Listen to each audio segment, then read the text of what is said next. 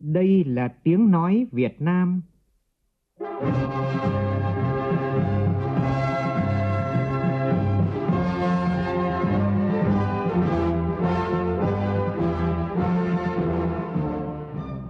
là tiếng nói Việt Nam, phát thanh từ Hà Nội, thủ đô nước Cộng hòa xã hội chủ nghĩa Việt Nam.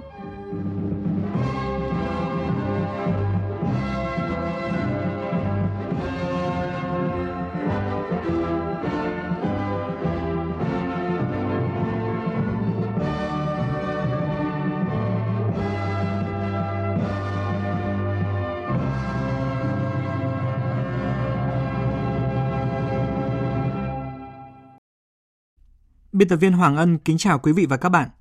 Mời quý vị cùng nghe chương trình Thời sự trưa của Đài Tiếng Nói Việt Nam với những nội dung chính sau đây.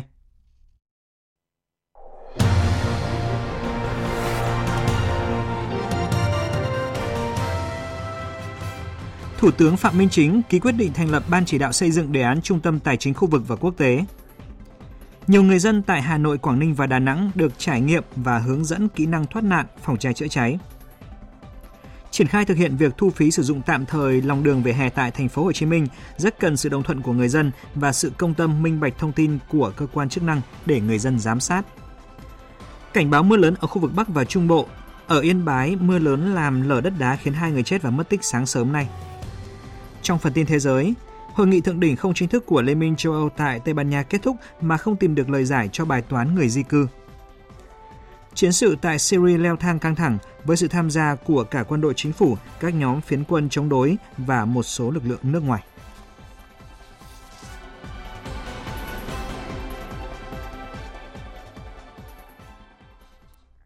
Bây giờ là nội dung chi tiết. Thủ tướng Phạm Minh Chính vừa ký quyết định thành lập Ban chỉ đạo xây dựng đề án Trung tâm Tài chính khu vực và quốc tế. Ban chỉ đạo có nhiệm vụ nghiên cứu đề xuất với Thủ tướng Chính phủ phương hướng, giải pháp để xây dựng đề án Trung tâm Tài chính khu vực và quốc tế, giúp Thủ tướng Chính phủ chỉ đạo, điều hòa, phối hợp giữa các bộ, cơ quan ngang bộ, cơ quan thuộc Chính phủ và các địa phương trong việc xây dựng đề án Trung tâm Tài chính khu vực và quốc tế – Đồng thời, Ban chỉ đạo giúp Thủ tướng Chính phủ đôn đốc các bộ, cơ quan ngang bộ, cơ quan thuộc Chính phủ và các địa phương xây dựng đề án Trung tâm Tài chính khu vực và quốc tế, chủ trì điều phối và tổ chức các hoạt động hợp tác, tham vấn và trao đổi với các cơ quan tổ chức trong nước và quốc tế về xây dựng Trung tâm Tài chính khu vực và quốc tế tại Việt Nam và thực hiện các nhiệm vụ khác liên quan đến xây dựng đề án Trung tâm Tài chính khu vực và quốc tế do Thủ tướng Chính phủ giao. Hưởng ứng ngày chuyển đổi số quốc gia mùng 10 tháng 10, sáng nay tại khu vực Hồ Hoàn Kiếm, Sở Thông tin và Truyền thông thành phố Hà Nội phối hợp với Ủy ban nhân dân quận Hoàn Kiếm, Ngân hàng Nhà nước thành phố Hà Nội và Sở Công Thương tổ chức sự kiện phát động thanh toán không dùng tiền mặt trên địa bàn quận Hoàn Kiếm. Đến dự có Thứ trưởng Bộ Thông tin và Truyền thông Phan Tâm. Phóng viên Minh Long phản ánh. Ngay từ sáng sớm đã có rất đông người dân đến tham quan và đăng ký tham gia mở tài khoản tại gian hàng của các ngân hàng và doanh nghiệp cung ứng dịch vụ thanh toán không dùng tiền mặt có mặt tại sự kiện. Bây giờ đi ra chợ mua rau hay là mua những cái um, đồ sinh hoạt hàng ngày đều là quẹt bằng QR code hết. Người dân uh, chỉ cần dùng một chiếc điện thoại thông minh của mình thôi là mọi người có thể thanh toán được kể cả những tiền lẻ, không sử dụng tiền mặt tiện lợi trong cái việc tiêu dùng mua bán, tránh được những cái rủi ro thường gặp phải trong cái việc mà sử dụng tiền mặt mong muốn các đơn vị các cái doanh nghiệp có đưa ra những cái giải pháp tốt hơn uh, cải tiến có những cái nâng cấp để đảm bảo an toàn thông tin người dùng thấy nó rất là hữu ích khi mà thí điểm ở tại quận Hoàn Kiếm cũng là cái quận phát triển ở trung tâm của Hà Nội. Cũng mong là sau cái sự kiện này nó có thể lan tỏa đến được nhiều khu vực hơn. Ông Hà Minh Hải, Phó Chủ tịch Ủy ban nhân dân thành phố Hà Nội cho rằng hướng tới người dân, doanh nghiệp dù ở bất kỳ đâu đều có thể tiếp cận nhanh, dễ dàng các dịch vụ công, các ứng dụng số, nền tảng số được cung cấp thông tin đầy đủ, được phục vụ kịp thời. Việc triển khai tuyến phố không dùng tiền mặt là một trong những hoạt động quan trọng trong tiến trình xây dựng thành phố thông minh đồng thời tạo điều kiện thuận lợi cho người dân trên địa bàn thành phố được trải nghiệm những hình thức thanh toán mới, hiện đại, giúp người dân tiếp cận nhanh với các ứng dụng, tiện ích trong thời đại số, góp phần xây dựng các công dân số, xây dựng xã hội số. Thành phố tin tưởng và mong muốn rằng sự kiện này sẽ được đông đảo người dân và cộng đồng doanh nghiệp đón nhận, nhiệt tình hưởng ứng tham gia và tiếp tục chung sức đồng lòng cùng các cấp các ngành thành phố trong các hoạt động tiếp theo để từng bước xây dựng chính quyền số, nền kinh tế số, xã hội số góp phần xây dựng thủ đô văn hiến, văn minh hiện đại, một thủ đô xanh, thanh bình, thịnh vượng với hệ giá trị cốt lõi, chính quyền số, chính quyền phục vụ, kinh tế số, doanh nghiệp số, doanh nghiệp cống hiến, xã hội số, văn hóa số, xã hội niềm tin và công dân số người dân hạnh phúc. Theo báo cáo mới nhất của Ngân hàng Nhà nước, lượng tiền gửi của người dân vào hệ thống ngân hàng đạt hơn 6 triệu 300 nghìn tỷ đồng. Đây là mức cao kỷ lục. Đáng chú ý, lượng tiền gửi của dân cư từng tháng liên tục cao hơn so với tháng trước. Diễn biến này được duy trì trong suốt một năm qua, bất chấp mặt bằng lãi suất huy động liên tục giảm. Dữ liệu về tiền gửi của người dân đổ vào hệ thống ngân hàng cao kỷ lục cho thấy các kênh đầu tư khác như là bất động sản, chứng khoán, trái phiếu hay là vàng hiện không còn sức hấp dẫn quá lớn trong mắt các nhà đầu tư. Với mong muốn vươn lên đón đầu công nghệ, Hải quan Việt Nam đang đẩy mạnh việc ứng dụng công nghệ trong lĩnh vực hải quan nhằm hướng tới mục tiêu khai thác sức mạnh của công nghệ để ứng phó với các thách thức mới nổi lên của thương mại toàn cầu, giúp thế hệ cán bộ hải quan kế cận đảm bảo thực hiện tốt các nhiệm vụ chống các hành vi gian lận, tạo thuận lợi thương mại giữa các quốc gia trên thế giới. Ông Hoàng Việt Cường, Phó Tổng cục trưởng Tổng cục Hải quan cho biết. Đầu năm 2023, Tổng cục Hải quan đã ký thỏa thuận công nhận lẫn nhau về chương trình doanh nghiệp ưu tiên với hải quan các nước thành viên ASEAN. Đây là thỏa thuận về doanh nghiệp ưu tiên đầu tiên với nước ngoài mà Việt Nam đã ký kết và triển khai thực tế.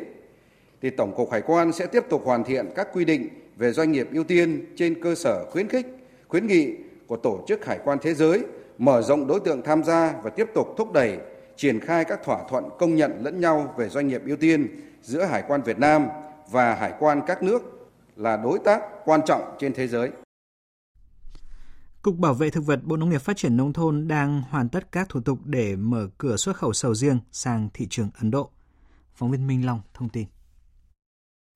Đến nay cả nước có 422 vùng trồng và 153 cơ sở đóng gói sầu riêng đã được phê duyệt cùng 64 vùng trồng và 15 cơ sở đóng gói đang trong tình trạng hoàn thiện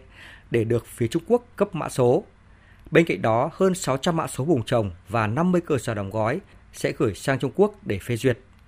Bà Nguyễn Thị Thu Hương, Phó Cục trưởng Cục Bảo vệ Thực vật cho biết, dự báo quả sầu riêng sẽ tiếp tục lập kỷ lục xuất khẩu khi ngày càng có nhiều sự đầu tư và các vùng trồng theo tiêu chuẩn cao. Hiện sầu riêng tươi đã xuất khẩu sang 24 quốc gia và vùng lãnh thổ, trong đó sầu riêng đông lạnh cũng đã có mặt tại 23 thị trường. Cục đã và đang tập huấn đàm phán mở rộng thêm các thị trường xuất khẩu, trong đó có thị trường Ấn Độ cho sản phẩm này. Về phía Bộ Nông nghiệp thời gian tới thì Cục Bảo vệ thực vật thì sẽ tập trung vào việc đàm phán mở rộng thêm các cái thị trường xuất khẩu cho ngành sầu riêng Việt Nam. Chúng tôi đang làm việc với phía Ấn Độ để có thể mở cửa thị trường cho quả sầu riêng sang thị trường này. Và ông rất hy vọng là năm tới thì cũng có thể sẽ xuất khẩu được quả sầu riêng thị trường này. Cũng phải thông báo là sầu riêng sang Ấn Độ thì Ấn Độ cũng là một thị trường không hề dễ tính. Cho nên là cũng mong cùng cố gắng với cơ quan quản lý nhà nước. Đối với sầu riêng hiện nay chúng tôi có một bộ tài liệu tương đối đầy đủ. Có cái lớp đào tạo trực tuyến của cục, hai cái khóa đào tạo cho vùng trồng và cơ sở đóng gói sầu riêng và được cung cấp miễn phí. Liên minh Hợp tác xã tỉnh Đắk Lắk vừa tổ chức hội thảo kết nối sản xuất tiêu thụ hàng hóa theo chuỗi cung ứng. Hơn 150 hợp tác xã trong và ngoài tỉnh Đắk Lắk đã tham gia trao đổi về thực trạng, những cơ hội và thách thức trong kết nối tiêu thụ hàng hóa. Tin của phóng viên Hương Lý thường trú tại Tây Nguyên. Tại hội thảo, các đại biểu đã chỉ ra một số khó khăn hạn chế trong hoạt động sản xuất kinh doanh hiện nay như lạm phát, giá cả hàng hóa, nguyên nhiên vật liệu đầu vào tăng cao, đầu ra cho sản phẩm gặp khó, Do đó, để tiêu thụ được hàng hóa và đáp ứng yêu cầu của thị trường, bên cạnh sự vượt trội và ổn định về chất lượng, số lượng sản phẩm, các hợp tác xã cần đổi mới tư duy từ sản xuất sang thương mại. Ông Nguyễn Tiến Phong, Phó Chủ tịch Liên minh Hợp tác xã thành phố Hà Nội cho rằng trong thời gian vừa qua thì chúng ta vẫn để tập trung cho sản xuất. Tuy nhiên về vấn đề mà tổ chức các hợp tác xã thương mại dịch vụ cũng còn hạn chế và chúng tôi mong muốn rằng sắp tới thì chúng ta phải tổ chức nhiều cái hợp tác xã thương mại dịch vụ và nếu chúng ta phát triển mạnh mẽ cái hệ thống thương mại này đặc biệt các hợp tác xã thương mại dịch vụ thì sẽ tạo điều kiện đưa cái hàng hóa sản xuất của người nông dân đến người tiêu dùng. Bên cạnh đó, nhiều đại biểu cũng nhìn nhận xu hướng kinh tế xanh, kinh tế tuần hoàn, cách mạng công nghiệp 4.0 đang diễn ra mạnh mẽ hay áp lực cạnh tranh từ quá trình hội nhập quốc tế đặt ra yêu cầu cho các doanh nghiệp hợp tác xã cần phải đổi mới để nắm bắt xu thế. Các doanh nghiệp, hợp tác xã cần ứng dụng công nghệ thông tin trong xây dựng thương hiệu, quảng bá sản phẩm, sử dụng thương mại điện tử vào sản xuất kinh doanh. Quan trọng hơn là sự hợp tác liên kết giữa các doanh nghiệp, hợp tác xã để tạo ra sức mạnh về quy mô vốn, kỹ thuật, công nghệ. Thưa quý vị, việc thu phí lòng đường về hè đã được Hội đồng nhân dân thành phố Hồ Chí Minh chấp thuận chủ trương tại kỳ họp vừa qua. Việc đưa hoạt động sử dụng lòng đường về hè vào quy củ đã nhận được sự ủng hộ đồng thuận trong nhân dân – Tuy nhiên, cũng có những ý kiến lo lắng làm sao để triển khai hiệu quả, tránh việc đối phó, tránh nguồn thu lại tiếp tục chảy vào túi của một số cá nhân. Còn những người sống dựa vào vỉa hè cũng rất mong chờ chủ trương này được thực hiện thành công để an tâm buôn bán, không còn cảnh nơm nớp vừa bán vừa lo như xưa nay. Bài viết của phóng viên Hà Khánh đề cập vấn đề này. Tại kỳ họp chuyên đề của Hội đồng nhân dân thành phố Hồ Chí Minh hồi giữa tháng 9 vừa qua, các đại biểu đã thảo luận và thông qua đề án thu phí lòng đường vỉa hè. Theo đó, việc thu phí sử dụng tạm thời lòng đường vỉa hè sẽ được triển khai từ năm 2024, mức thu từ 20 đến 350.000 đồng một mét vuông một tháng. Nghị quyết của Hội đồng nhân dân thành phố Hồ Chí Minh cũng quy định rõ 5 trường hợp được tạm dùng vỉa hè và đóng phí.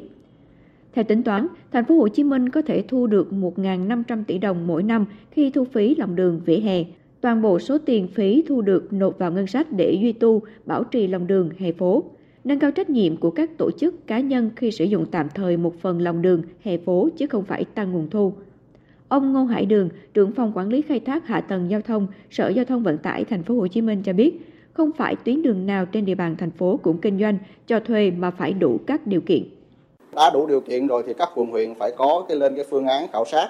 và thực hiện cái việc đưa ra các lộ trình cũng như là các biện pháp để mà triển khai thực hiện. Trong đó một trong những nguyên tắc quan trọng nhất trong cái việc mà xây dựng đó là phải là đảm bảo cái sự đồng thuận của người dân trong cái nguyên tắc xây dựng khi mà đưa ra phương án nó sẽ khả thi nó tránh cái mâu thuẫn và cái việc này thì cũng đang có cái việc mà hướng dẫn để các quận huyện Tiến sĩ Trần Quang Thắng, Viện trưởng Viện Kinh tế và Quản lý Thành phố Hồ Chí Minh ủng hộ việc thành phố đẩy nhanh thu phí lòng đường vỉa hè. Tuy đây là việc chẳng đạn đừng, nhưng chỉ có áp dụng thu phí lòng đường vỉa hè mới có thể góp phần giúp đảm bảo trật tự đô thị và triệt tiêu đi nạn bảo kê lợi ích nhóm. Đặc biệt, ông Trần Quang Thắng quan tâm đến khâu tổ chức thực hiện phải có giải pháp để quản lý chặt chẽ, hiệu quả, tránh trục lợi chính sách hoặc là thực thi không có hiệu quả, trong đó, tiến sĩ Trần Quang Thắng đề xuất nên tính toán có thể phân chia số tiền thu được cho cả chủ nhà nơi có vỉa hè cho thuê. Bây giờ phải giải quyết làm sao cho ông thỏa. Ví dụ chủ nhà cũng có thể là họ cũng sẽ được một phần chi phí, có lẽ như vậy thì hay hơn để cho họ là cảm thấy là nó hài hòa. Nói ví dụ thôi ha, à, còn ở thực tế chúng ta sẽ xem xét thế nào cho nó tốt. Luôn luôn là phải có sự cân đối hài hòa giữa nhà nước và nhân dân nếu không là thế nào nó cũng có vấn đề là Bản thân những người sử dụng tạm thời lòng đường vỉa hè để buôn bán cũng mong muốn đề án được triển khai một cách thực chất để họ có thể an tâm thay vì cứ nâm nớp bài toán chạy và chạy rồi bị tịch thu đồ đạc. Anh Chính, một người đang buôn bán bày tỏ. Cuộc sống của mình đi kiếm cơm mà. Nói chung là không có nghề thì không có công an việc làm mình ngồi về hè. Về hè là nhìn thấy đô thị công an đều phải chạy hết. Không người ta phạt thôi chạy thoát thì là thoát hôm nào không thoát là vẫn bị phạt là bình thường bị phạt suốt nói chung là đồng ý chứ đồng ý tốt quá chứ có gì đâu vì sao mình đỡ phải chạy chung là vào nhà nước thu tiền lệ phí ít là ok rồi yên tâm mình làm ăn Rõ ràng, để đảm bảo triển khai thực hiện việc thu phí sử dụng tạm thời lòng đường vỉa hè, rất cần có sự tuyên truyền để người dân hiểu và đồng thuận. Đồng thời, cần có sự công tâm, minh bạch thông tin của cơ quan chức năng để người dân giám sát, có như thế, việc thu phí mới đạt được mục đích tốt đẹp đề ra ban đầu, thay vì bị hiểu lầm như là một kênh để rút tiền từ người dân. Thời sự VOV, nhanh, tin cậy, hấp dẫn. Mời quý vị nghe tiếp chương trình Thời sự trưa của Đài tiếng nói Việt Nam với những tin đáng chú ý khác.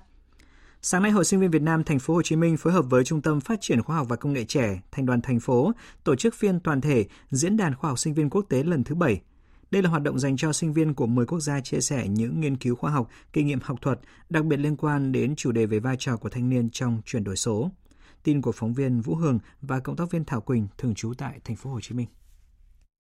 Trong suốt thời gian diễn ra diễn đàn từ ngày mùng 6 đến ngày mùng 8 tháng 10, 100 sinh viên của 10 nước là Campuchia, Ấn Độ, Indonesia, Lào, Malaysia, Myanmar, Philippines, Singapore, Thái Lan và Việt Nam đã giao lưu, học hỏi, trao đổi về nâng cao nhận thức và phát huy vai trò đi đầu trong chuyển đổi số, các vấn đề mà mỗi quốc gia đang gặp phải, thuận lợi và khó khăn khi ứng dụng chuyển đổi số. Đồng thời, các đại biểu sinh viên cùng nhau chia sẻ quá trình tham gia nghiên cứu, phát triển một số công nghệ cốt lõi, công nghệ mới phục vụ học tập và đời sống của mỗi quốc gia mà sinh viên đang theo học. Võ Lập Phúc, sinh viên khoa lịch sử trường Đại học Sư phạm Thành phố Hồ Chí Minh cho biết: à, em tin rằng cái sự đồng hành giữa giá trị văn hóa truyền thống và hội nhập hiện đại trong quá trình chuyển đổi số là hai vấn đề à, có quan hệ chặt chẽ và biện chứng với nhau. À, đó chính là những gì mà em mong muốn sẽ thể chia sẻ trong cái dựa trên cái chủ đề năm nay. Diễn đàn khoa học sinh viên quốc tế là một trong những hoạt động tiêu biểu để kết nối, tạo môi trường giao lưu, học hỏi, trao đổi kinh nghiệm về các vấn đề học thuật, sáng tạo, nghiên cứu khoa học giữa sinh viên thành phố Hồ Chí Minh nói riêng, sinh viên cả nước nói chung với sinh viên tại các trường đại học trên thế giới. Diễn đàn khoa học sinh viên quốc tế lần thứ 7 năm 2023 với chủ đề Vai trò của thanh niên trong chuyển đổi số, The Role of Youth in Digital Transformation. 50 cán bộ hội viên thanh niên tiêu biểu có những hành động đẹp với xã hội được Hội Liên hiệp Thanh niên thành phố Đà Nẵng tặng giải thưởng thanh niên sống đẹp tại ngày hội Tôi yêu Tổ quốc tôi tổ chức sáng nay. Đây là một trong những hoạt động kỷ niệm 67 năm ngày truyền thống Hội Liên hiệp Thanh niên Việt Nam 15 tháng 10 năm 1956, 15 tháng 10 năm 2023. Tin của phóng viên Tuyết Lê tại miền Trung. Tại ngày hội, Hội Liên hiệp Thanh niên thành phố Đà Nẵng tổ chức trao quà xe đạp tặng học sinh hoàn cảnh khó khăn, hỗ trợ con giống sinh kế, giúp các gia đình ảnh hưởng dịch Covid-19, thanh niên nghèo. Dịp này, Hội Liên hiệp Thanh niên thành phố Đà Nẵng trao giải thưởng Thanh niên sống đẹp cho 50 cán bộ hội viên thanh niên tiêu biểu có những hành động đẹp với xã hội. Đây là những bạn trẻ có nhiều đóng góp trong giữ gìn an ninh trật tự, an toàn giao thông, lao động sản xuất và phát triển kinh doanh, tình nguyện vì cộng đồng. Bạn Nguyễn Đức hộ Bí thư đoàn phường An Hải Đông, quận Sơn Trà, thành phố Đà Nẵng, được tuyên nhiên lần này bày tỏ được công nhận giải thưởng thanh niên sống đẹp, bản thân rất là vui mừng, cảm thấy tự hào vì trong thời gian qua mình đã có những đóng góp cho phong trào à, đoàn cũng như à, trong à, tất cả các công tác xã hội, công trình, phần việc thanh niên, góp phần hoàn thành thắng lợi các nhiệm vụ kinh tế, văn hóa xã hội tại địa phương. Có những cái hoạt động đa dạng, phong phú, đặc biệt là trong các lĩnh vực chuyển đổi số, giúp cho nhân dân, các khu dân cư ở trên địa bàn phường tiếp tục xây dựng công trình thanh niên hướng về cái an sinh xã hội, đặc biệt là cái nhóm đối tượng thanh niên yếu thế, gia đình chính sách có hoàn cảnh khó khăn. Chuyển sang một số tin trong lĩnh vực du lịch. Sáng nay trong khuôn khổ sự kiện Ngày Tây Ninh tại Hà Nội, Ủy ban nhân dân tỉnh Tây Ninh tổ chức hội nghị quảng bá xúc tiến du lịch Hương sắc Tây Ninh 2023. Sự kiện mở ra cho ngành du lịch tỉnh Tây Ninh cơ hội hợp tác và phát triển bền vững trong thời gian tới. Nhiều giải pháp đề xuất được đưa ra tại hội nghị giúp Tây Ninh ngày càng bứt phá, thu hút nhiều khách miền Bắc nói chung và Hà Nội nói riêng. Tại hội nghị, với mục tiêu thúc đẩy mạnh mẽ việc liên kết xúc tiến phát triển du lịch Tây Ninh, Hiệp hội Du lịch tỉnh Tây Ninh cùng các doanh nghiệp du lịch tại Hà Nội và thành phố Hồ Chí Minh đã ký kết thỏa thuận hợp tác phát triển với các nhiệm vụ, mục tiêu và cam kết cụ thể. Thưa quý vị, đặc sắc, ấn tượng và hoành tráng là cảm nhận chung của người dân, du khách khi tham gia chương trình nghệ thuật đặc biệt trong đêm khai mạc lễ hội Thác Bản Dốc, huyện Trùng Khánh, tỉnh Cao Bằng năm 2023 diễn ra tối qua. Lễ hội năm nay được tổ chức trong điều kiện cơ hội mới khi hai nước Việt Nam và Trung Quốc tổ chức vận hành thí điểm cho du khách hai nước qua lại khu cảnh quan Thác Bản Dốc Việt Nam, Đức Thiên, Trung Quốc. Nhóm phóng viên Công Luận và Tuấn Anh, thường trú Đài tiếng nói Việt Nam tại khu vực Đông Bắc thông tin.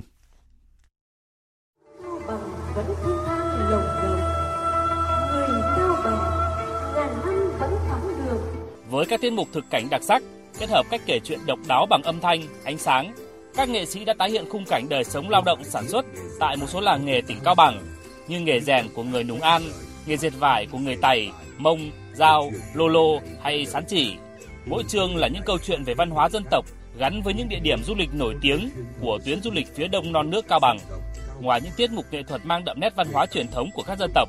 chương trình cũng giúp người xem hòa mình trong không khí lễ hội âm nhạc với những màn trình diễn âm thanh, ánh sáng điêu luyện khiến dòng thác càng trở nên lung linh, rực rỡ sắc màu. Chị Nguyễn Linh Chi, du khách đến từ Hà Nội và chị Đặng Thị Thùy Dung, du khách đến từ tỉnh Thái Bình chia sẻ. À, ngày hôm nay tôi cảm thấy rất vui và hào hứng khi được ờ, đến xem ờ, lễ hội Thác Bản Dốc. Khi xem tôi cảm thấy chương trình có sự ờ, kết hợp hài hòa giữa truyền thống và hiện đại. Hiện đại ở đây là ở những âm thanh ánh sáng ở sân khấu, còn truyền thống là sự kết hợp giữa các văn hóa của dân tộc thiểu số. Về không gian cũng như là quang cảnh này mặc dù là hai thái cực đối ngược nhau nhưng mà lại rất là phù hợp, phong phú và nó khiến tôi cảm thấy rất là ấn tượng khi mà tất cả mọi người cũng như trong ban tổ chức đã làm một ờ, khâu chuẩn bị rất là tuyệt vời để đem đến ờ, gọi là một trải nghiệm khó quên dành cho những du khách tại đây. Lễ hội Thác Bản Dốc năm 2023 được tổ chức đến hết ngày 9 tháng 10 với nhiều hoạt động văn hóa, thể thao phong phú như màn trình diễn hát then với 1.000 người tham gia, trưng bày, giới thiệu sản vật đặc sản địa phương hay các trò chơi truyền thống như kéo co, đẩy gậy, lầy cỏ, đua thuyền trên sông Quê Sơn và du khách cũng sẽ được miễn phí toàn bộ vé tham quan trong dịp này. Du khách ghé thăm thành phố Hải Phòng dịp này có cơ hội tham dự lễ hội văn hóa và ẩm thực bỉ 2023 tại Cung văn hóa lao động hữu nghị Việt Tiệp. Thanh Nga, phóng viên Đài tiếng nói Việt Nam thường trú khu vực Đông Bắc đưa tin.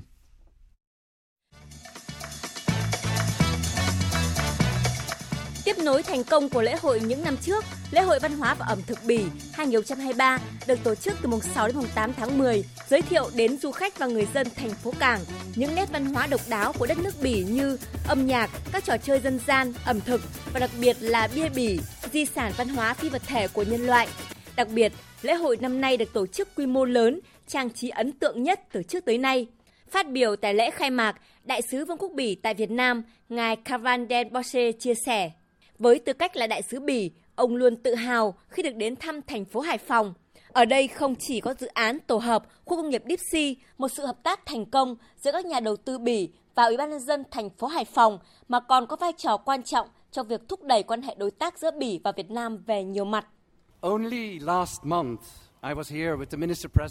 Chỉ mấy tháng trước, tôi đã đến đây cùng với Bộ trưởng, Thủ hiến Chính phủ Zambon và phái đoàn gồm 30 công ty.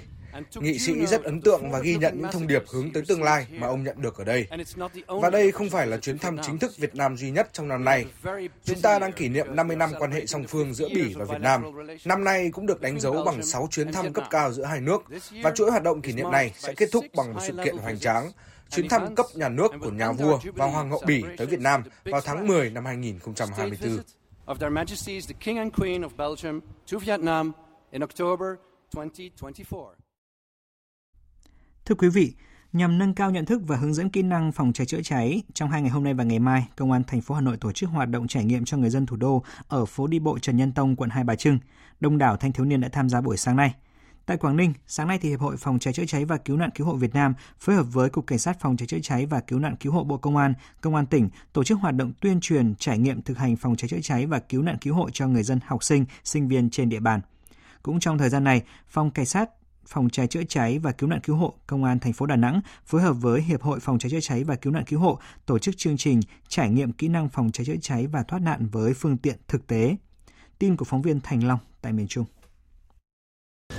Tại đây, khoảng 300 người dân, học sinh sinh viên, người quản lý và nhân viên các đơn vị kinh doanh trên địa bàn thành phố Đà Nẵng tham gia các hoạt động trải nghiệm sử dụng phương tiện, dụng cụ chữa cháy thực tế. Cán bộ cảnh sát phòng cháy chữa cháy trực tiếp cầm tay chỉ việc hướng dẫn người dân cách mở, sử dụng bình chữa cháy mini, cách thoát nạn bằng xe thang cao 52 m,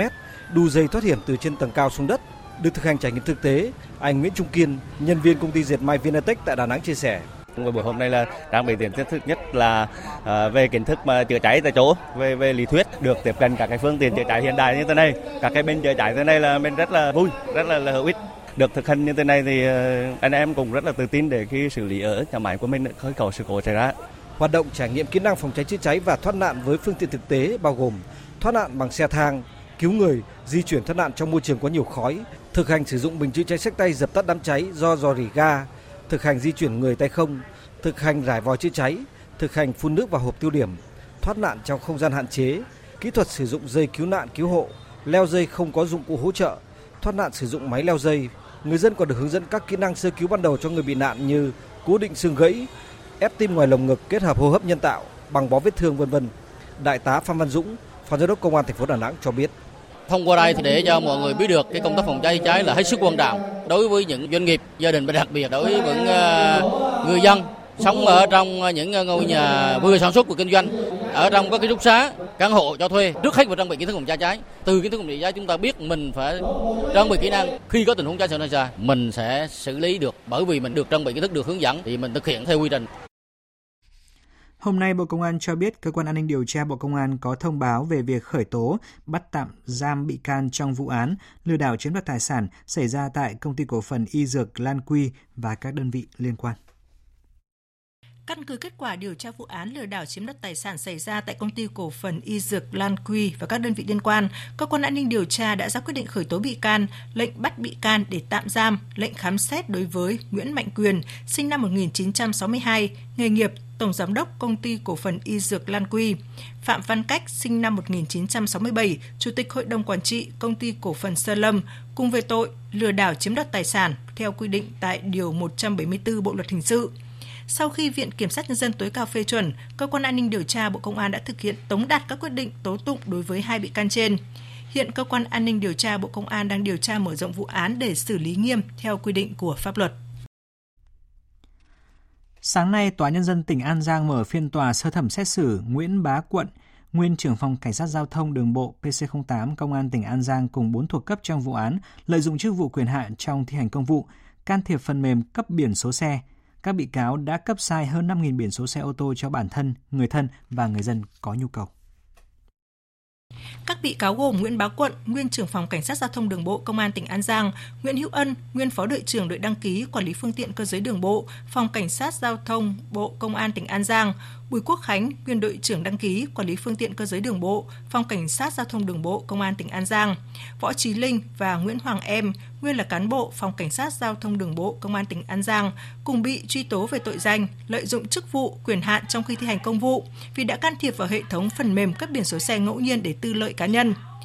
Bị cáo Nguyễn Bá Quận khai nhận đã yêu cầu Nguyễn Hữu Ân tìm cách can thiệp lấy biển số theo ý muốn trên phần mềm đăng ký xe ô tô, mục đích để cấp cho người có yêu cầu bị cáo quận đã yêu cầu cấp biển số theo ý muốn khoảng 50 biển số, trong đó cấp cho con ruột của quận với 8 biển số ô tô, cấp cho người thân, người quen là lãnh đạo, cán bộ, sở, ban ngành trong tỉnh nhiều biển số, cấp cho bạn bè, những người quen có quan hệ vay mượn tiền qua lại và cấp nhiều biển số xe cho công ty trách nhiệm hữu hạn Hùng Cường bị cáo Khánh đã thao tác cấp biển số sai quy định cho bản thân Khánh, cho người nhà, người thân, người quen, người có chức vụ nhằm thỏa mãn mong muốn sử dụng biển số đẹp của chủ phương tiện. Ngoài ra, Khánh có xin bị cáo quận cấp 2 biển số cho bản thân và bạn. Tổng cộng có hơn 5.000 biển số cấp sai quy định, gồm 4.175 biển số cấp bằng cách hoán đổi, hơn 880 biển số cấp bằng cách nhập dữ liệu cũ lấy biển số trực tiếp sai quy định. Qua quá trình điều tra, nhóm chủ phương tiện được hoán đổi biển số khai do có nhu cầu lấy biển số theo ý muốn nên đã gặp cò làm biển số. Cán bộ Phòng Cảnh sát Giao thông Đường bộ, Công an tỉnh An Giang để chi từ 1 đến 50 triệu đồng để được cấp biển số theo ý muốn. Một số khác cho biết được cấp biển số do có quen biết và không chi tiền.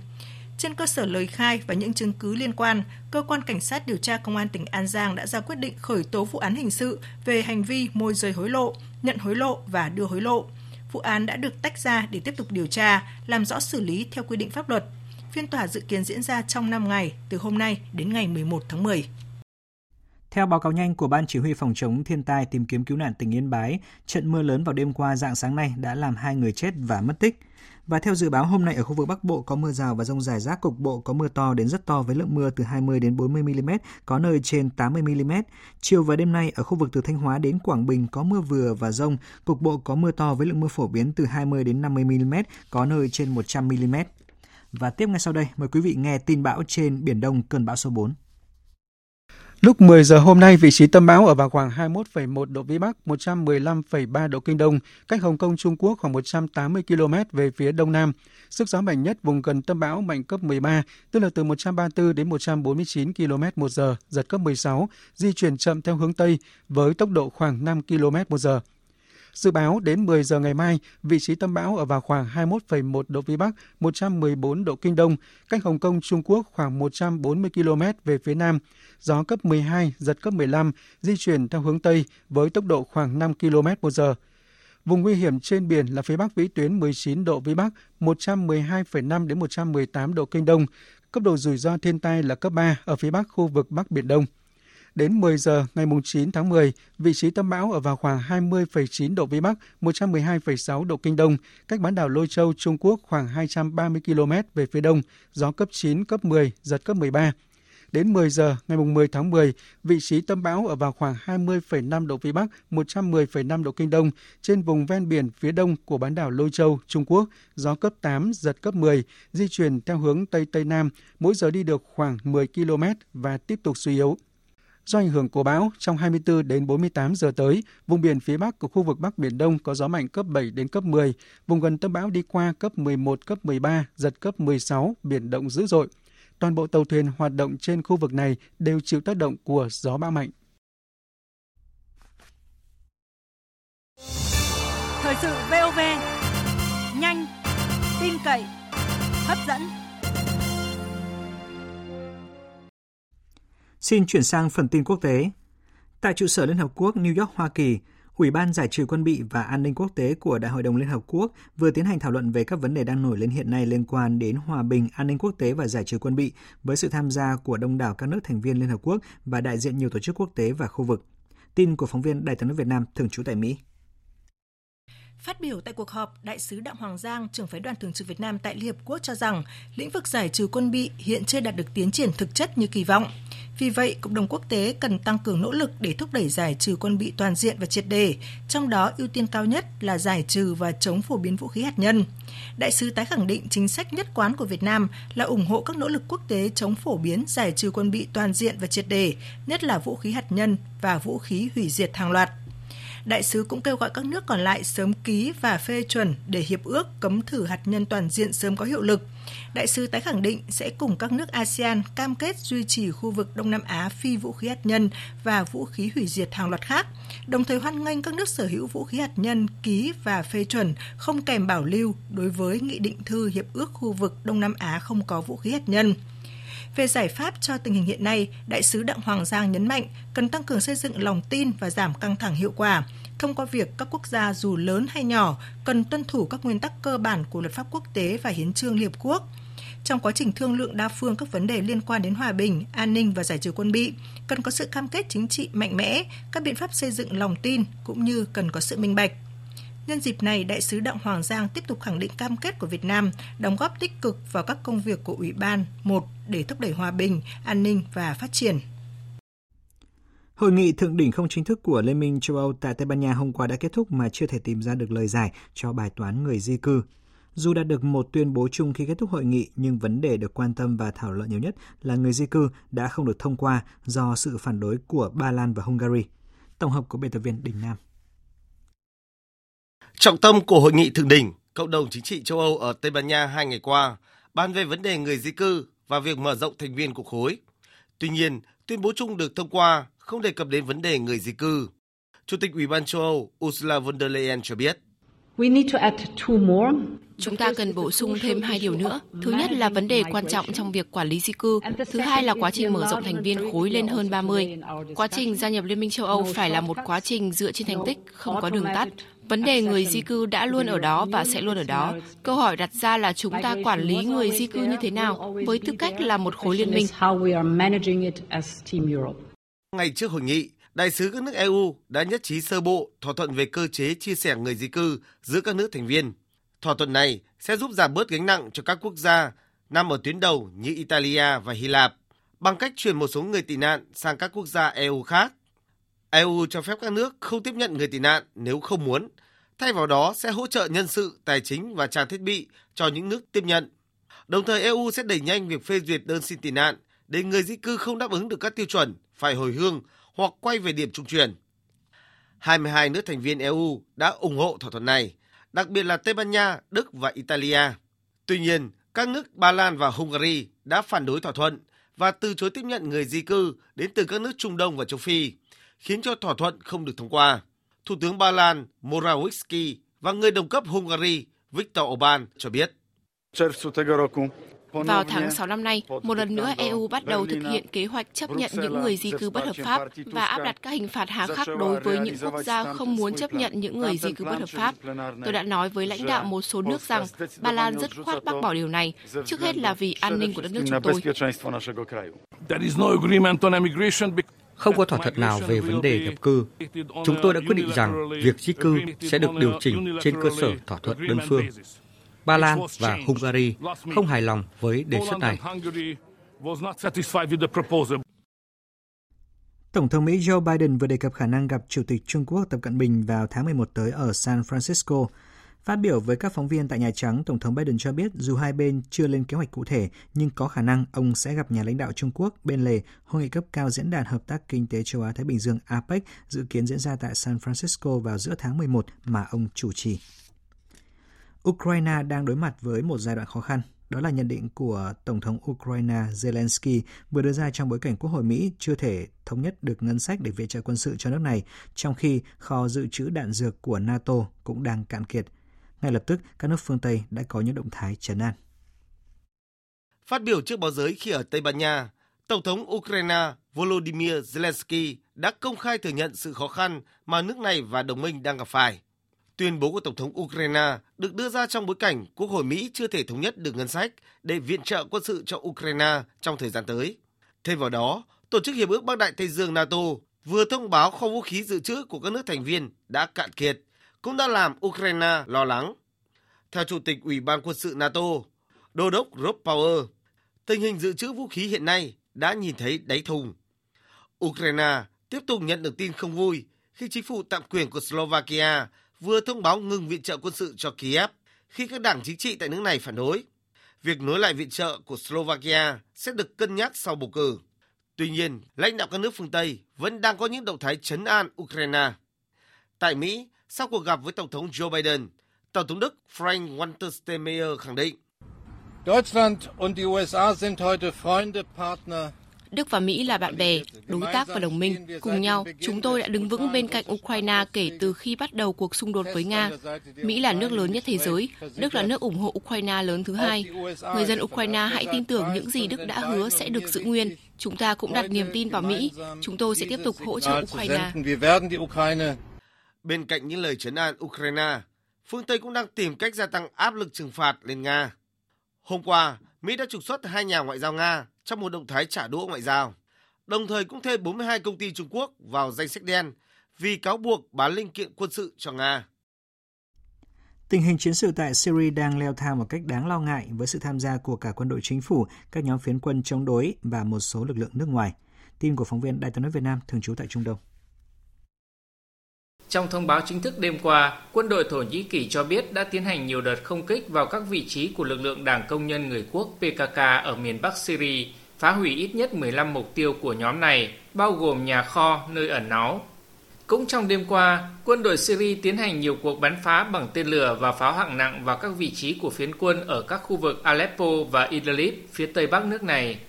Thông báo của Bộ Quốc phòng Syria khẳng định các cuộc tấn công đã phá hủy nhiều phương tiện vũ khí và gây thương vong nặng nề cho các tay súng nổi dậy nhưng không cho biết con số cụ thể. Trước các cuộc bắn phá của quân đội Syria, máy bay chiến đấu của quân đội Nga cũng tiến hành một số cuộc oanh tạc vào các mục tiêu của phiến quân tại Idlib. Tại thành phố Homs thuộc miền trung Syria, nơi vừa xảy ra vụ tấn công khủng bố đẫm máu bằng máy bay không người lái, khiến hơn 350 quân nhân và dân thường Syria thương vong hôm 5 tháng 10. Các phần tử khủng bố tiếp tục sử dụng máy bay không người lái tấn công thêm một số mục tiêu của quân đội Syria, nhưng chưa rõ số thương vong. Cũng liên quan đến tình hình chiến sự tại Syria, Ngoại trưởng hai nước Mỹ và Thổ Nhĩ Kỳ hôm qua đã tiến hành một cuộc điện đàm để xử lý vụ máy bay chiến đấu của quân đội Mỹ bắn hạ một máy bay không người lái của quân đội Thổ Nhĩ Kỳ ở phía bắc Syria hôm 5 tháng 10. Tại cuộc điện đàm, hai bên thống nhất sẽ tăng cường điều phối các hoạt động quân sự tại Syria để tránh tái diễn các sự vụ đáng tiếc tương tự trong tương lai. Giới quan sát khu vực lo ngại, một vòng xoáy bạo lực nguy hiểm mới có thể bùng phát và lan rộng tại Syria trong những ngày tới.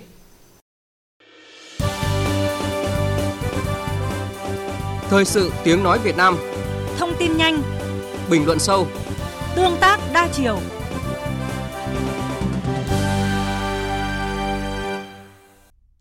Thưa quý vị, thưa các bạn, kinh tế tuần hoàn, một trong những nội dung được quy định mới trong luật bảo vệ môi trường 2020, dù mới khởi động nhưng tại Quảng Ninh đã ghi nhận những cách làm mới trong việc xử lý rác thải, chất thải, góp phần giảm khí thải carbon và giảm thiểu tác động xấu đến môi trường. Đây cũng là cách các doanh nghiệp tại Quảng Ninh chủ động bắt kịp với xu thế chung, góp phần triển khai luật bảo vệ môi trường 2020.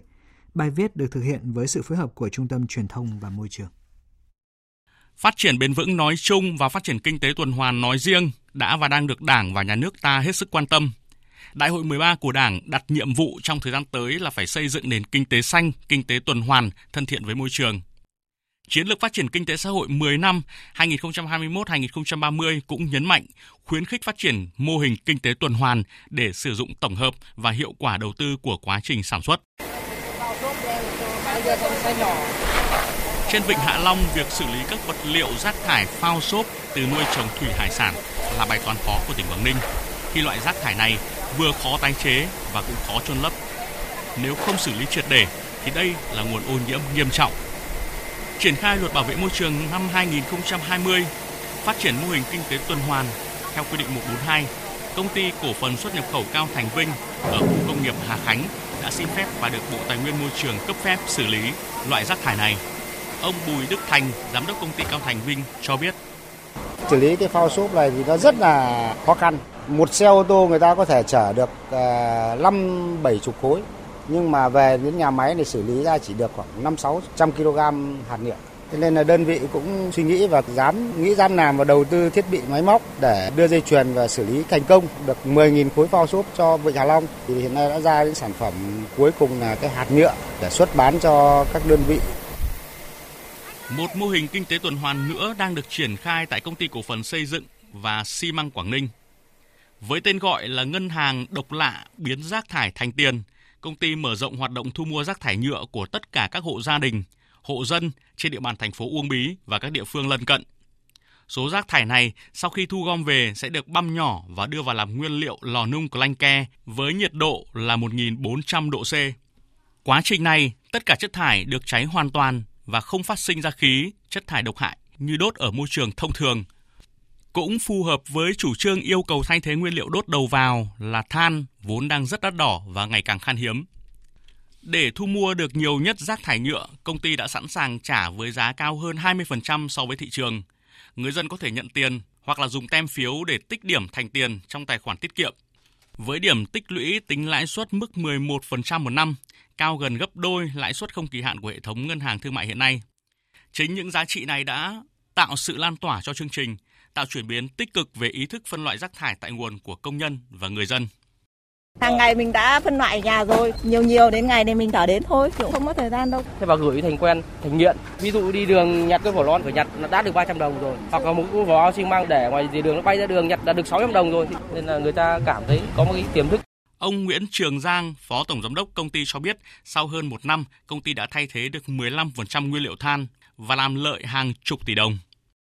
Cái nguồn thải chúng ta không sử phải đưa nó đi đổ thải hoặc đưa ra môi trường. Thứ nhất là lãng phí và thứ hai là ảnh hưởng môi trường. Thì trong tất cả các hoạt động sản xuất xi măng thì một số các nguyên liệu chúng tôi sẽ tận dụng tối đa đấy là để đưa vào cái quá trình nung. Bây giờ rác thải chúng thấy là nếu như mà chúng ta đưa ra môi trường thì cái rác thải này rất mất rất nhiều năm mới có thể phân hủy được mà ảnh hưởng rất nhiều. Chúng tôi sẽ ờ, quay trở lại và đưa vào thay thế nhiên liệu đốt. Và như thế thì nó đạt được cả hai mục tiêu giảm ảnh hưởng đến môi trường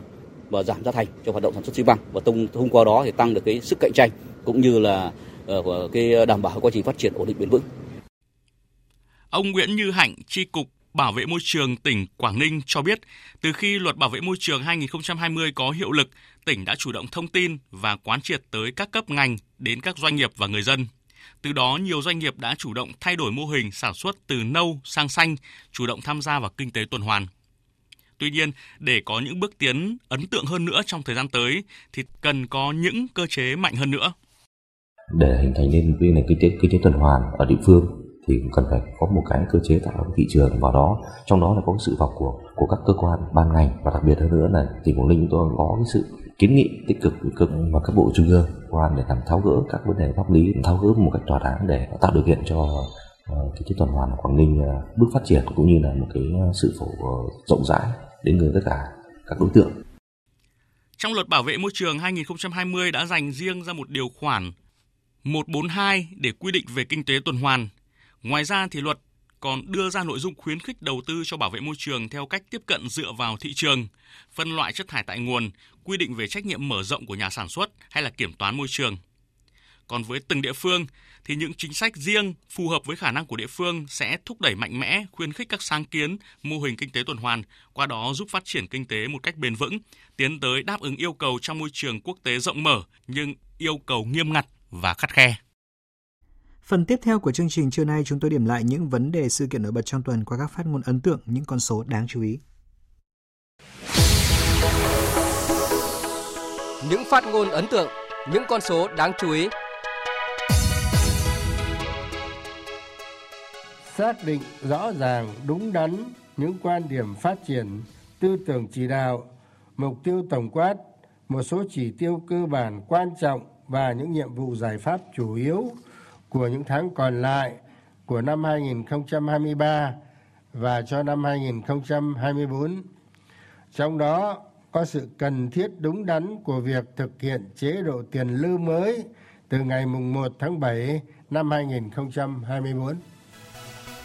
Hội nghị lần thứ 8 Ban chấp hành Trung ương Đảng khóa 13 khai mạc trọng thể vào đầu tuần này. Tổng Bí thư Nguyễn Phú Trọng nhấn mạnh việc Trung ương xem xét cho ý kiến về các vấn đề kinh tế xã hội, ngân sách nhà nước năm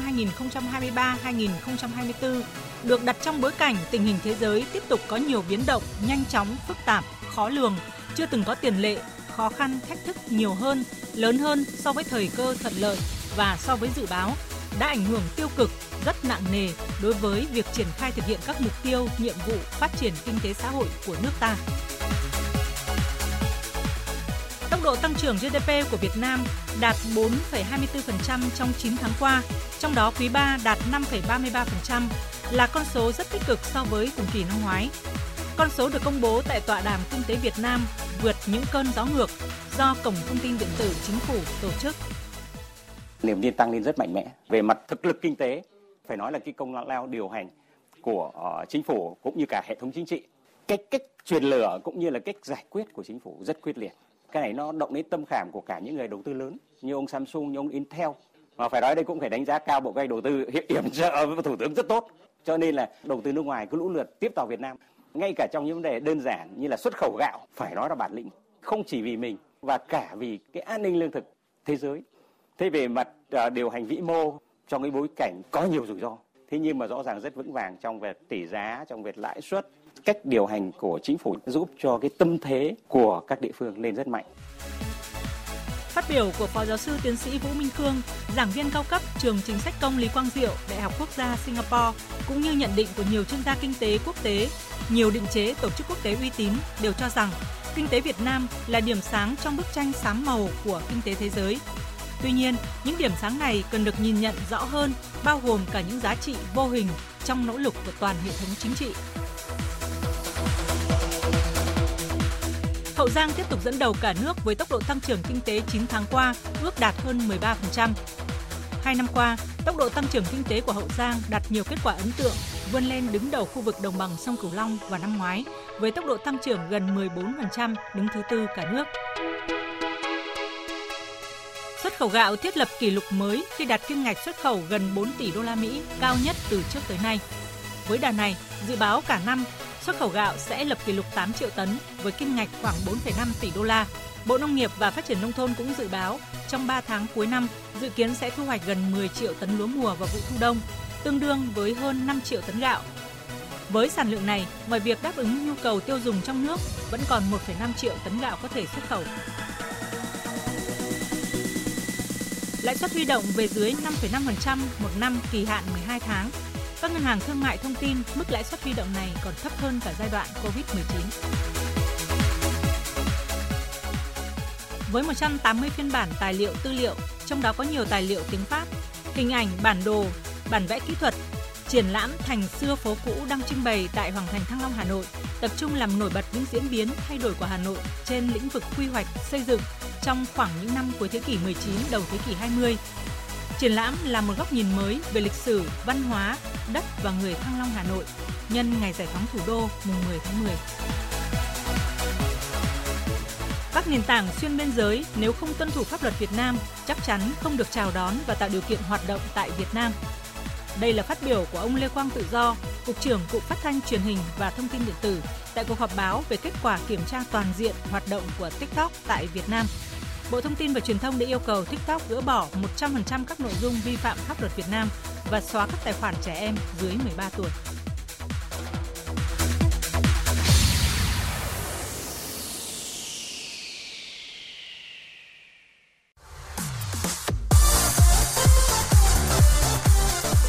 Nhật ký ASEAN 19 Nhật ký ASEAN 19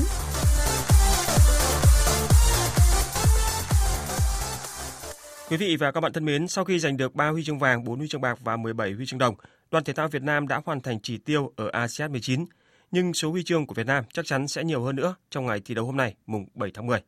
Đáng chú ý là trận tranh huy chương vàng giữa đội tuyển Việt Nam với Thái Lan ở nội dung đồng đội cầu mây ba nữ diễn ra vào lúc 10 giờ sáng nay. Tuy nhiên, không nằm ngoài dự đoán, trước đối thủ được đánh giá cao hơn, tuyển cầu mây nữ Việt Nam đã không thể làm nên bất ngờ và để thua chung cuộc với tỷ số 0-2. Như vậy, thể thao Việt Nam chỉ giành được huy chương bạc ở nội dung cầu mây nhóm ba nữ. Cũng trong sáng nay, võ sĩ Hoàng Thị Nhật Quế dừng bước tại vòng 1 trên 8 hạng cân dưới 63 kg nữ môn Jiu-Jitsu. Còn ở môn karate, võ sĩ Hoàng Thị Mỹ Tâm thua 0-2 trước đối thủ người Đài Loan Trung Quốc ở vòng 1-8 Kumite hạng 55 kg nữ. Trong khi đó, võ sĩ Đỗ Thanh Nhân thua 0-2 trước vận động viên người Malaysia ở vòng 1-8 hạng cân Kumite 84 kg. Anh rất xuống nhanh dưới tranh huy chương đồng. Ở trận đầu tiên, đại diện của Việt Nam thắng 10-0 trước đối thủ Indonesia để giành quyền vào trận tranh huy chương đồng diễn ra vào chiều nay. Còn vào chiều ngày hôm qua, đã không có bất ngờ xảy ra ở trận bán kết môn bóng truyền nữ tại ASEAN 19 khi tuyển nữ Việt Nam nhận thất bại 1-3 trước đối thủ quá mạnh đang xếp hạng 9 thế giới là Nhật Bản. Đánh giá về trận đấu, huấn luyện viên Nguyễn Tấn Kiệt của Việt Nam cho rằng Đội Nhật Bản vẫn là một đội mạnh chúng ta biết. Nhưng mà một số vận động viên nó có những thời điểm thi đấu không gọi là không được xuất sắc vì làm sao cũng xuất hiện tình trạng tâm lý. Đặc biệt là cái ờ, khâu truyền hai hôm nay của đội tổ chức chưa được tốt. Nhưng mà thi đấu được như ngày hôm nay thì cũng là một điều mà chúng ta có thể hài lòng và chấp nhận được. Chiều nay, đội tuyển bóng truyền nữ Việt Nam sẽ gặp đội tuyển bóng truyền nữ Thái Lan để tranh bộ huy chương đồng. Xin được chuyển sang những tin thể thao đáng chú ý khác. Tối hôm qua mùng 6 tháng 10, mùa giải 2023-2024 của bóng đá Việt Nam chính thức khởi đầu bằng chiến thắng của nhà vô địch cúp quốc gia câu lạc bộ Thanh Hóa trước nhà vô địch V-League câu lạc bộ Công an Hà Nội trong trận tranh siêu cúp quốc gia 2023 trên sân vận động Hoàng Đẫy.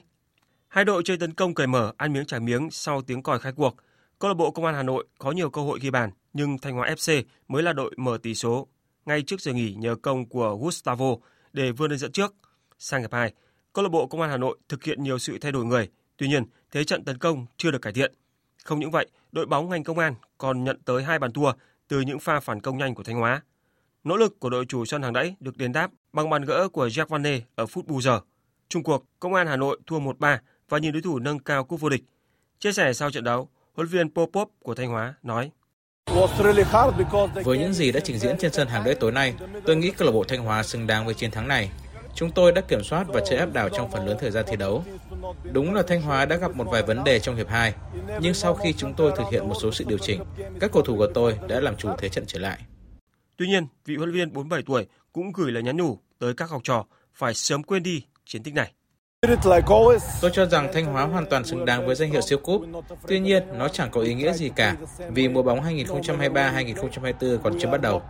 Trước mắt chúng tôi vẫn sẽ là một mùa giải đầy thử thách. Chúng tôi biết mình sẽ phải đối mặt với rất nhiều khó khăn. Vì thế, câu lạc bộ Thanh Hóa sẽ bước vào mùa giải mới với đôi chân đứng chắc trên mặt đất. Thưa quý vị, ngày 10 tháng 10 tới, đội tuyển U18 Việt Nam sẽ tranh tài tại giải bóng đá giao hữu quốc tế U18 Seoul Cup 2023. Để chuẩn bị cho giải đấu, tuyển U18 Việt Nam đã hội quân từ ngày 2 tháng 10 tại Hà Nội. Theo dự kiến ngày mai, thầy trò huấn luyện viên Hoàng Anh Tuấn sẽ lên đường sang Hàn Quốc. Huấn luyện viên Hoàng Anh Tuấn cho biết. Ngoài trừ cái vòng chung kết U17 châu Á thì các cầu thủ rất ít giải đấu và cái giải đấu này cũng hết sức quan trọng. Cái định hướng liên đoàn không phải chỉ U23 không đâu, U19, U17 và tất cả các cái đội tuyển trẻ nếu như chúng ta có một cái điều kiện thi đấu thì chúng ta đều tham gia và cái giải đấu này cũng vậy trong số cái U18 này chúng ta vẫn có rất nhiều cầu thủ vừa dự ASEAN ở cái tuổi 18. Tôi nghĩ đây là một lần nữa cũng là cơ hội cho các cầu thủ đó. Giải giao hữu bóng đá quốc tế U18 Seoul Cup 2023 có thể thức thi đấu vòng tròn một lượt tính điểm xếp hạng. Đội nhiều điểm sẽ giành cúp vô địch. Dự báo thời tiết Bản tin dự báo thời tiết chiều và đêm nay – Phía Tây Bắc Bộ có mưa rào và rông rải rác, cục bộ có mưa to, gió nhẹ, nhiệt độ từ 23 đến 31 độ. Phía Đông Bắc Bộ có mưa rào và rông rải rác, cục bộ có mưa to đến rất to, đêm có mưa vài nơi, gió Đông Bắc cấp 2, cấp 3, nhiệt độ từ 23 đến 31 độ. Khu vực từ Thanh Hóa đến Thừa Thiên Huế, phía Bắc có mưa vừa, có nơi mưa to và rải rác có rông. Phía Nam có mưa rào và rông vài nơi, gió Bắc đến Tây Bắc cấp 2, cấp 3. Trong mưa rông có khả năng xảy ra lốc xét và gió giật mạnh, nhiệt độ từ 23 đến 33 độ, có nơi trên 33 độ. Khu vực từ Đà Nẵng đến Bình Thuận, chiều nắng, chiều tối và tối có mưa rào và rông rải rác, đêm có mưa vài nơi, gió nhẹ, nhiệt độ từ 24 đến 34 độ, có nơi trên 34 độ. Tây Nguyên chiều nắng, chiều tối và tối có mưa rào và rông rải rác, gió Tây Nam cấp 2, cấp 3, nhiệt độ từ 21 đến 31 độ. Khu vực Nam Bộ chiều nắng, chiều tối và tối có mưa rào và rông rải rác, gió Tây Nam cấp 2, cấp 3, nhiệt độ từ 24 đến 34 độ. Khu vực Hà Nội có lúc có mưa rào và rông, gió Đông Bắc cấp 2, cấp 3, nhiệt độ từ 24 đến 31 độ. Tin dự báo thời tiết biển – Vịnh Bắc Bộ có mưa rào rải rác và có nơi có rông. Trong mưa rông có khả năng xảy ra lốc xoáy và gió giật mạnh, gió Đông Bắc cấp 4, cấp 5. Vùng biển từ Quảng Trị đến Quảng Ngãi có mưa rào rải rác và có nơi có rông, gió nhẹ. Khu vực Bắc Biển Đông có mưa bão, phía đông có mưa rào và rông rải rác, trong mưa rông có khả năng xảy ra lốc xoáy và gió giật mạnh cấp 6, cấp 7. Tầm nhìn xa trên 10 km, giảm xuống 4 đến 10 km trong mưa. Riêng vùng biển phía Bắc giảm xuống 2 đến 4 km trong mưa bão. Gió Tây đến Tây Nam cấp 4, cấp 5. Riêng vùng biển phía Bắc gió mạnh cấp 7 đến cấp 10. Vùng gần tâm bão cấp 11 đến cấp 13, giật cấp 16, biển động dữ dội khu vực giữa Biển Đông, khu vực Nam Biển Đông, khu vực quần đảo Hoàng Sa thuộc thành phố Đà Nẵng và khu vực quần đảo Trường Sa thuộc tỉnh Khánh Hòa có mưa rào và rải rác có rông. Trong mưa rông có khả năng xảy ra lốc xoáy và gió giật mạnh cấp 6, cấp 7, gió Tây đến Tây Nam cấp 4. Vùng biển từ Bình Định đến Ninh Thuận và vùng biển từ Bình Thuận đến Cà Mau có mưa rào và rông rải rác, gió Tây Nam đến Tây cấp 3, cấp 4. Vùng biển từ Cà Mau đến Kiên Giang và Vịnh Thái Lan có mưa rào và rải rác có rông, gió nhẹ. Vừa rồi là những thông tin thời tiết, bây giờ chúng tôi tóm lược những tin chính đã phát trong chương trình.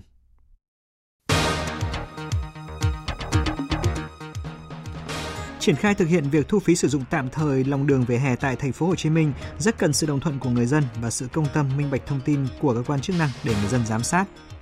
Tại nhiều địa phương hôm nay người dân được tham gia tìm hiểu học tập cũng như là có cơ hội tham gia các hoạt động trải nghiệm thực tế và thực hành kỹ năng phòng cháy chữa cháy, thoát nạn trên các phương tiện chuyên dùng, qua đó góp phần nâng cao ý thức trách nhiệm của người dân trong công tác phòng cháy chữa cháy.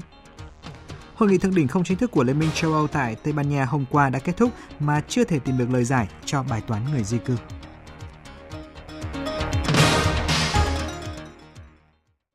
Thời lượng dành cho chương trình Thời sự trưa nay đến đây đã hết. Chương trình do các biên tập viên Hoàng Ân, Duy Quyền, Thúy Ngọc, Hằng Nga biên soạn và thực hiện với sự tham gia của kỹ thuật viên Hồng Thanh, chịu trách nhiệm nội dung Hoàng Trung Dũng. Xin kính chào tạm biệt và hẹn gặp lại quý vị trong những chương trình sau.